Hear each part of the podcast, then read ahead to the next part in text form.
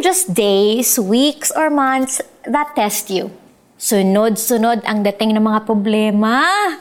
Wala kang nakikitang signs that things will be better soon.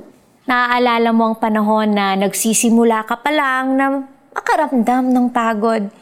You look back on that time with fondness kasi ang nararamdaman mo ngayon, hindi na simpleng pagod lang. Mas malapit ka na sa exhaustion. Paubos na ang lakas mo. Hindi mo alam kung kaya mo pang lumaban. Naiintindihan ni Jesus kung gaano kahirap mabuhay sa fallen world na ito. Kaya noong gabi, bago niya isinakripisyo ang kanyang sarili bilang kabayaran sa ating mga kasalanan, inassure niya ang apostles na hindi sila maiiwang mag-isa hihingin daw niya sa Ama na bigyan sila ng tagapagtanggol, ang Holy Spirit, whom He promised will be with them forever.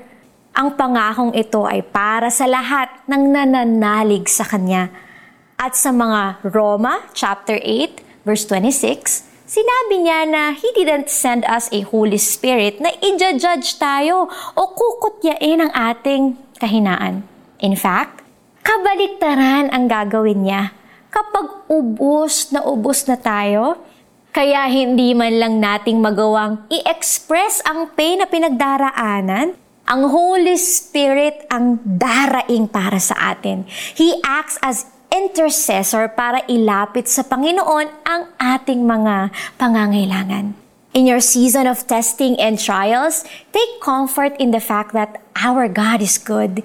He invites us to come to Him. He will listen. He will give us the strength to keep us going. Kapag nasasaid ka na, pupunuin ka ulit niya.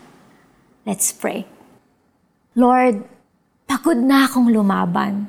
Pero alam kong hindi niyo ako iniwan. You are a promise-keeping God.